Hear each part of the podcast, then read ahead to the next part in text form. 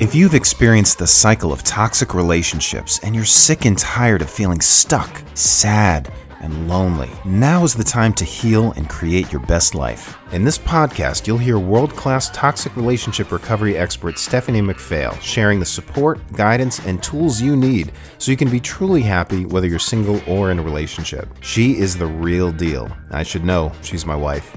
Here's your host, Stephanie. Hello and welcome to another episode of Toxic Love Podcast. I'm your host, Stephanie McPhail. So, before further ado, this is the beginning of Domestic Violence Awareness Month. This is a topic that, of course, is very near and dear to my heart because of my personal experience.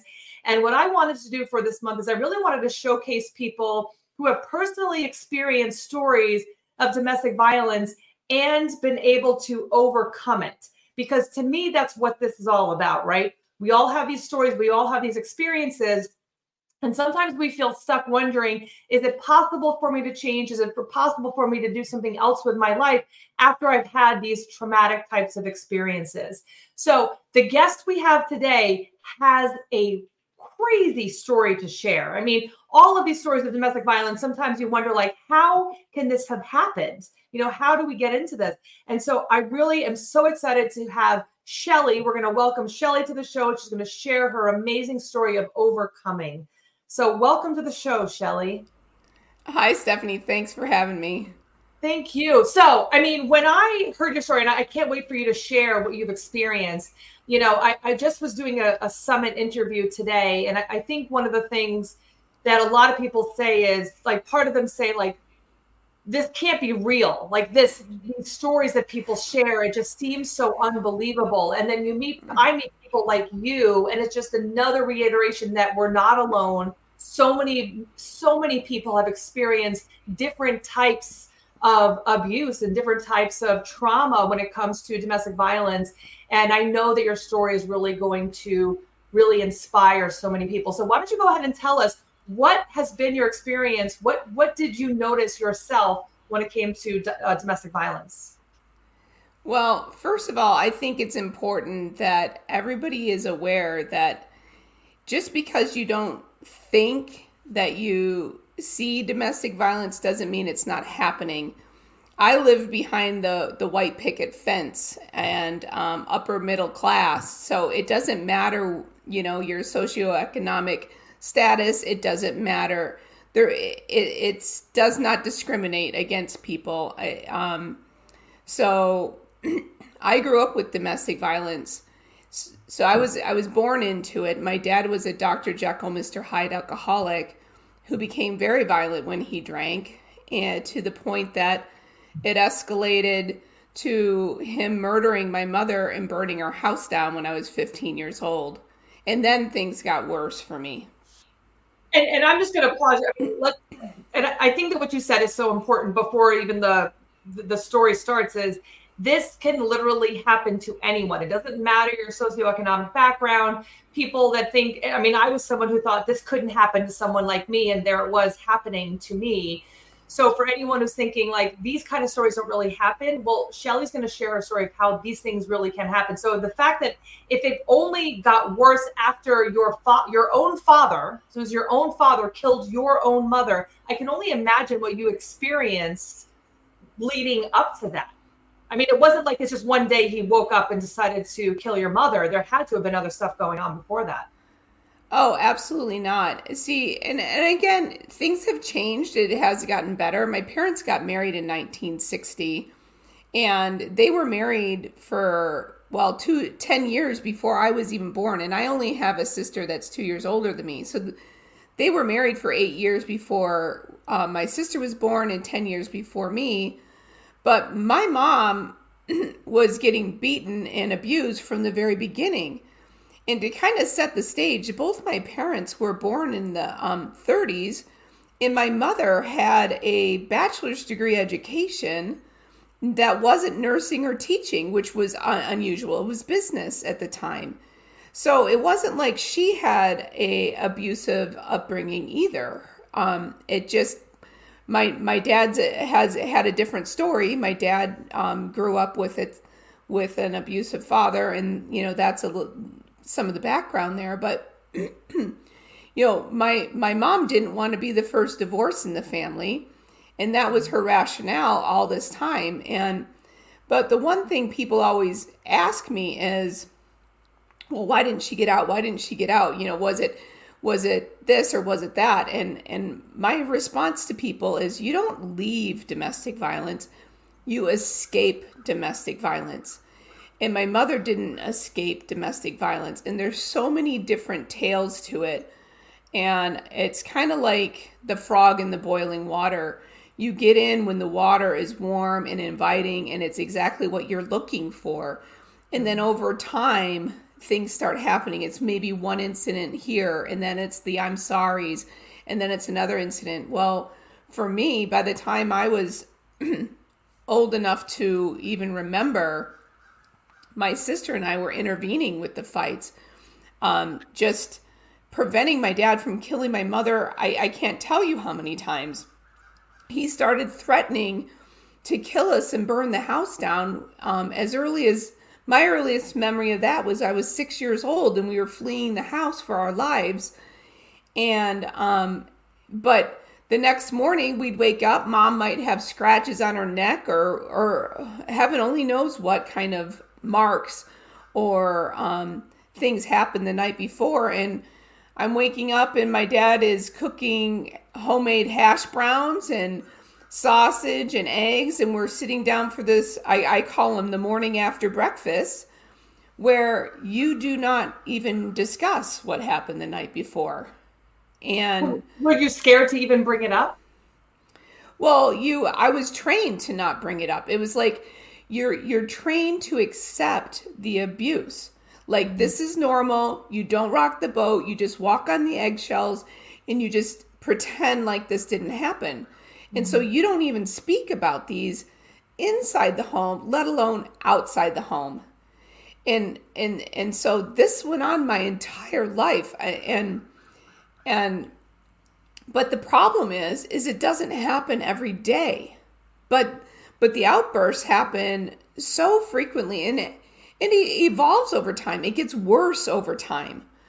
And so you you grow up knowing that you can't speak about abuse that you just have to accept it for what it is and and and kind of live in denial that it even exists or that it's even abuse in the first place and um which sets you up to be victimized in other ways as you go on. That's why it's generational.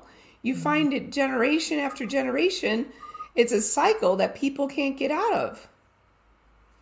Do, do you feel like when you i mean because you're you're basically groomed to say nothing you know and i i can i can empathize with that. When when it's like you don't want to know you've been trained basically like we don't talk about that. It's it's like the shame that everybody knows in your family but we don't want to tell anybody else because we don't want anyone else to know what's going right. on even though we might internally be like please someone come help me we don't right. want anyone else to know what we're dealing with. So we all have this family secret that's going on.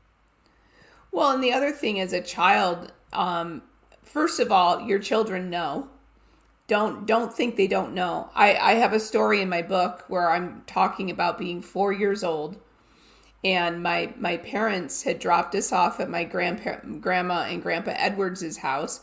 Now, my grandpa Edwards was a domestic violent alcoholic as well.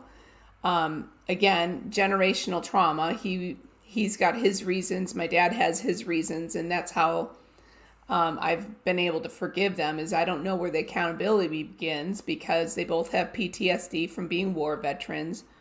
They both were alcoholics because of their own trauma, and my grandfather was an orphan. So I mean, the story goes on and on.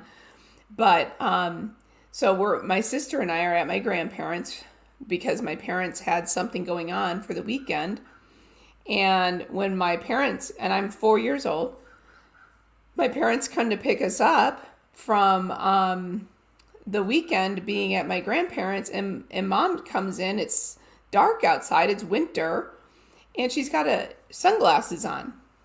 And I'm like, uh, and and so um, she lies how because she ends up having a you know, a, a black eye.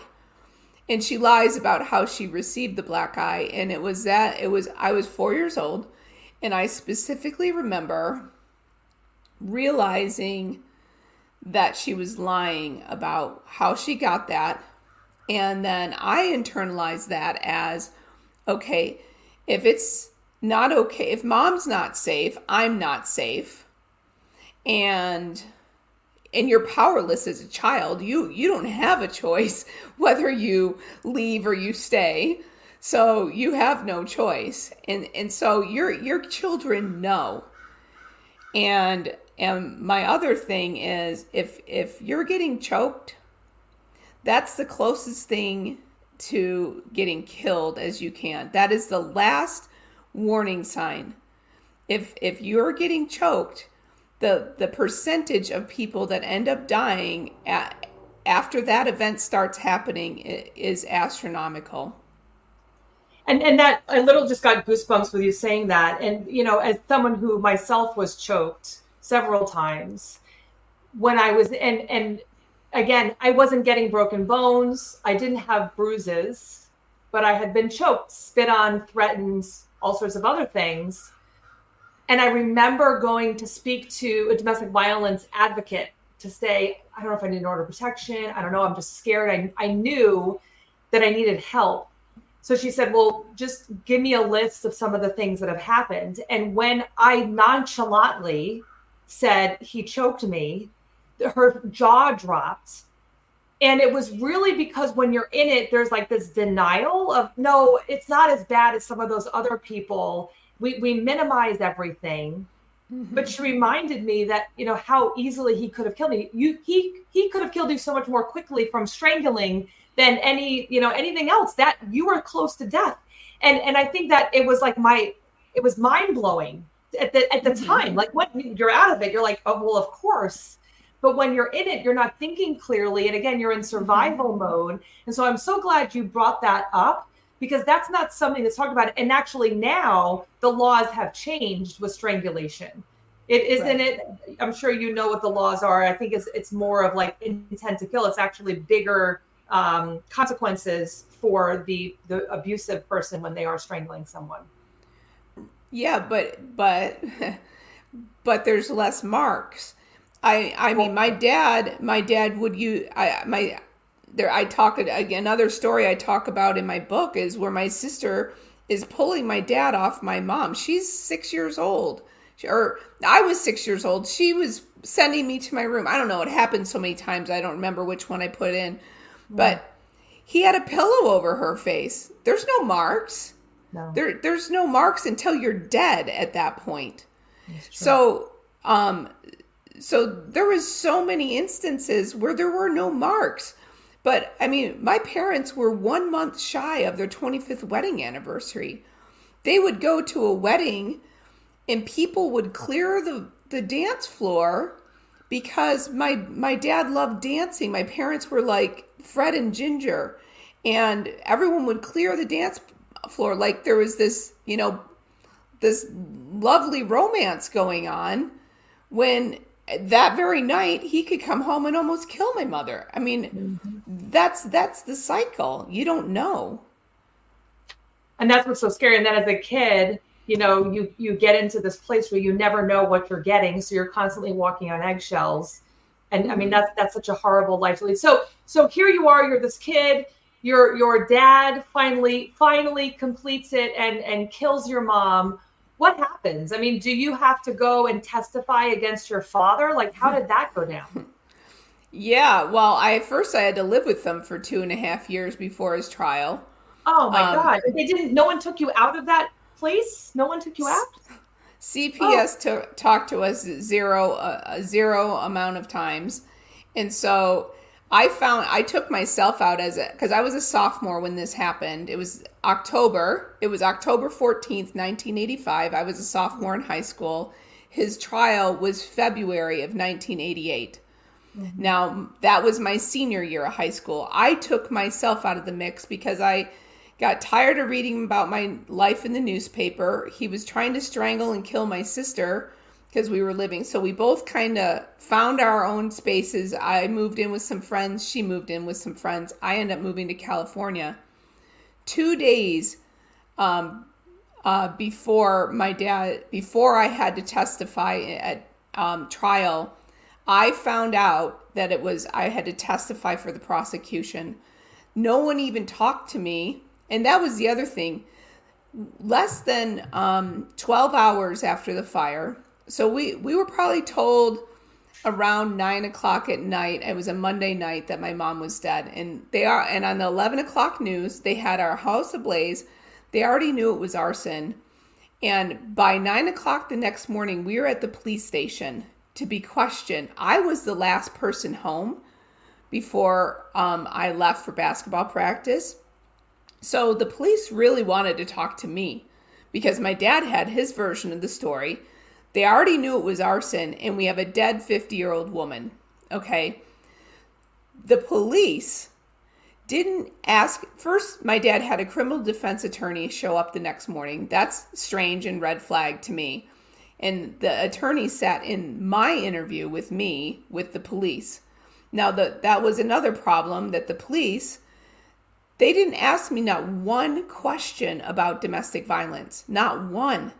They asked me logistics about the day. They asked me just these b- benign questions. Now, over the course of their investigation, my mom's sister and grandma and her best friends wrote letters of instances that they knew, which was only a fraction, and sent it in to the prosecutor's office the police never, in a two and a half years' time, came back and talked to my sister and I and asked us more specific questions.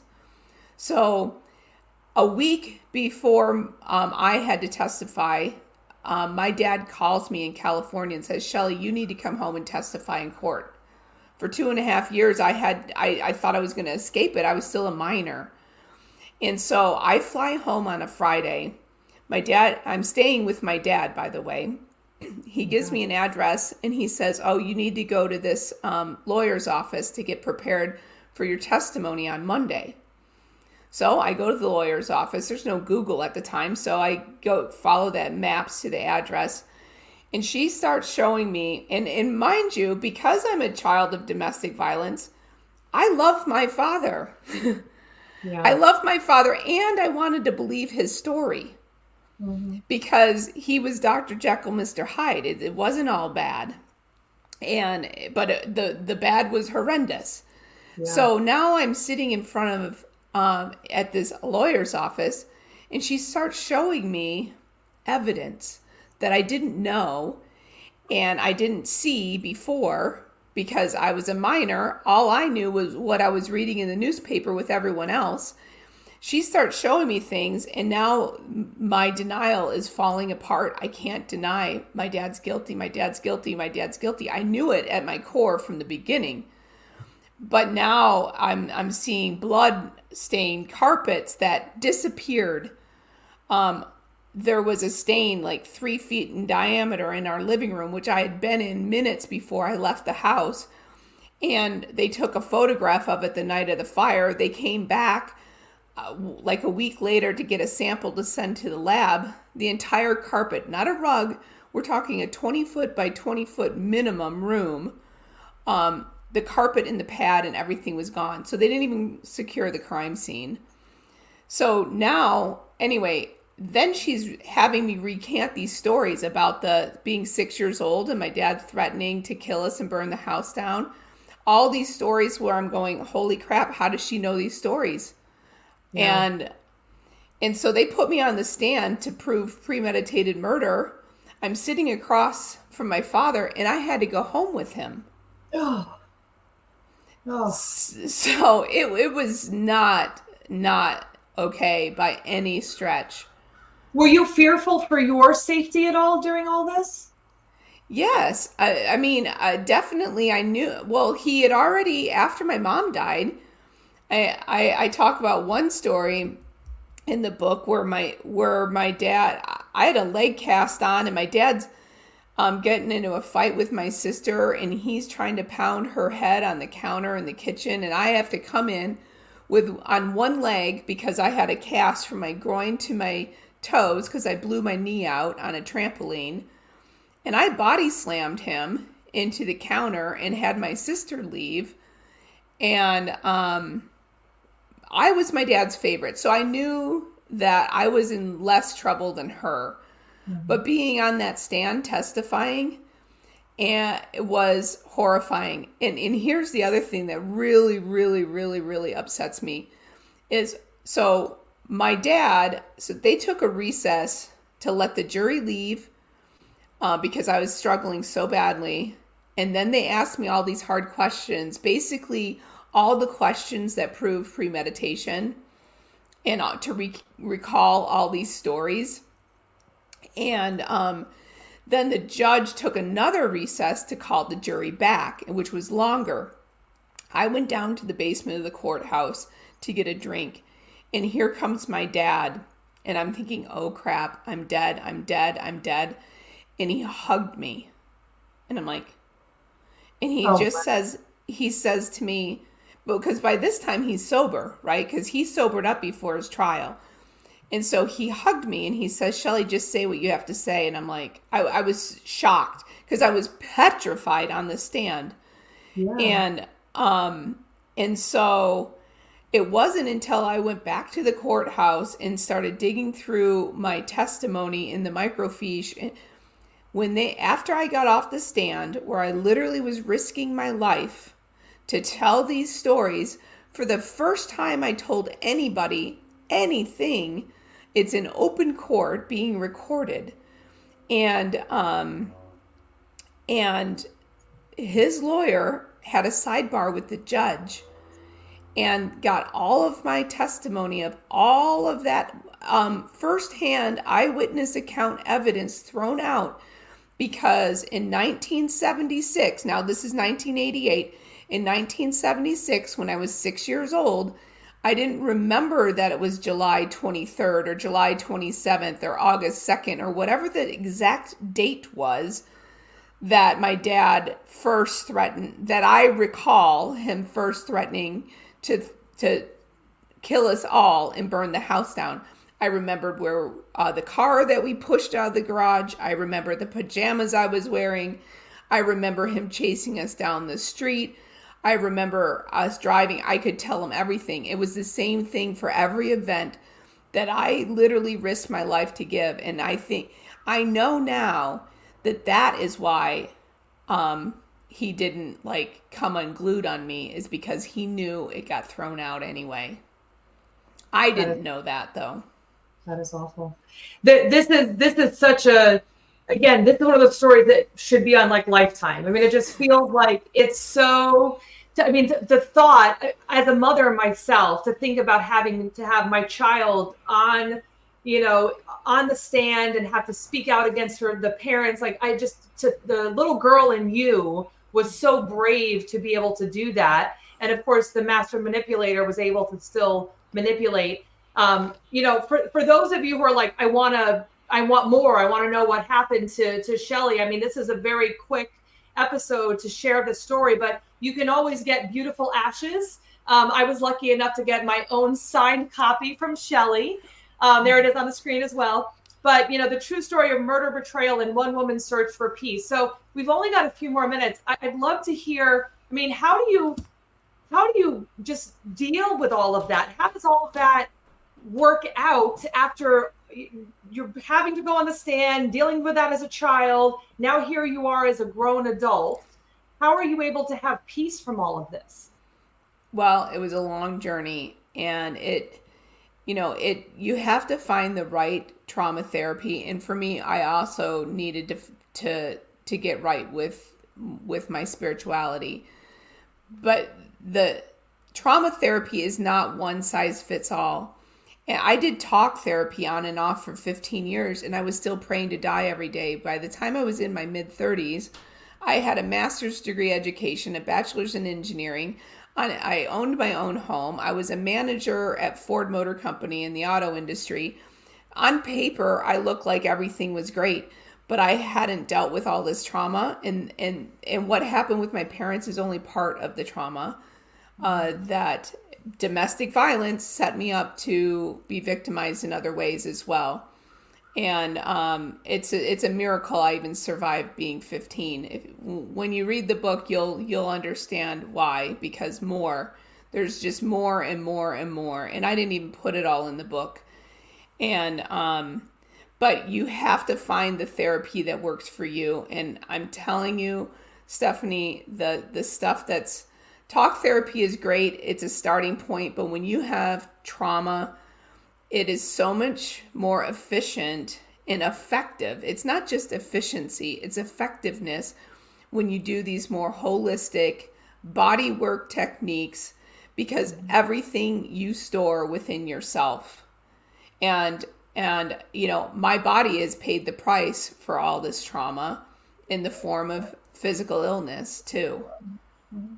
Yeah that's that's something as, as a coach who specializes in healing from toxic relationships and my my husband uses something called psych k which helps with the subconscious beliefs about it i i have to say i completely agree i think there's a time and a place for talk therapy but then there's also a mm-hmm. time and a place for coaching and other you know other issues because i know for myself i had so many health issues in dealing mm-hmm. with it and i'm so much older now and don't have those problems that i did when i was sick and young. Mm-hmm. So it, it is so related. And so, you know, I think it's really important for, for those of you who are listening to this is to really just be inspired to know that there is more out there for you. We've in a, a real quick, like 10 seconds, what's one thing that you'd like to leave the audience with? Is that it, everything does happen for a reason. Believe those cliches, even though they might be frustrating. You you can choose happiness and you can get through it just keep going and find what works for you. Awesome. I love it. I, I, could have kept talking to you, but I know we're limited on time. So I really appreciate you sharing your story. Again, grab um, Shelly's book, Beautiful Ashes. It's a wonderful story for of just inspiration and overcoming and what's possible for you. Shelly, again, thanks so much for coming on and sharing your story. And never forget, you are way stronger than you realize. See you next episode, everybody. Thanks. So that's it for today's episode of Toxic Love Podcast. Head on over to iTunes or wherever you subscribe to your shows. One lucky listener every single week who subscribes and posts a review on iTunes will be entered for a chance to win the grand prize VIP drawing with Stephanie McPhail herself. Be sure to head on over to toxiclovepodcast.com and pick up a free copy of Stephanie's gift. And join us next time.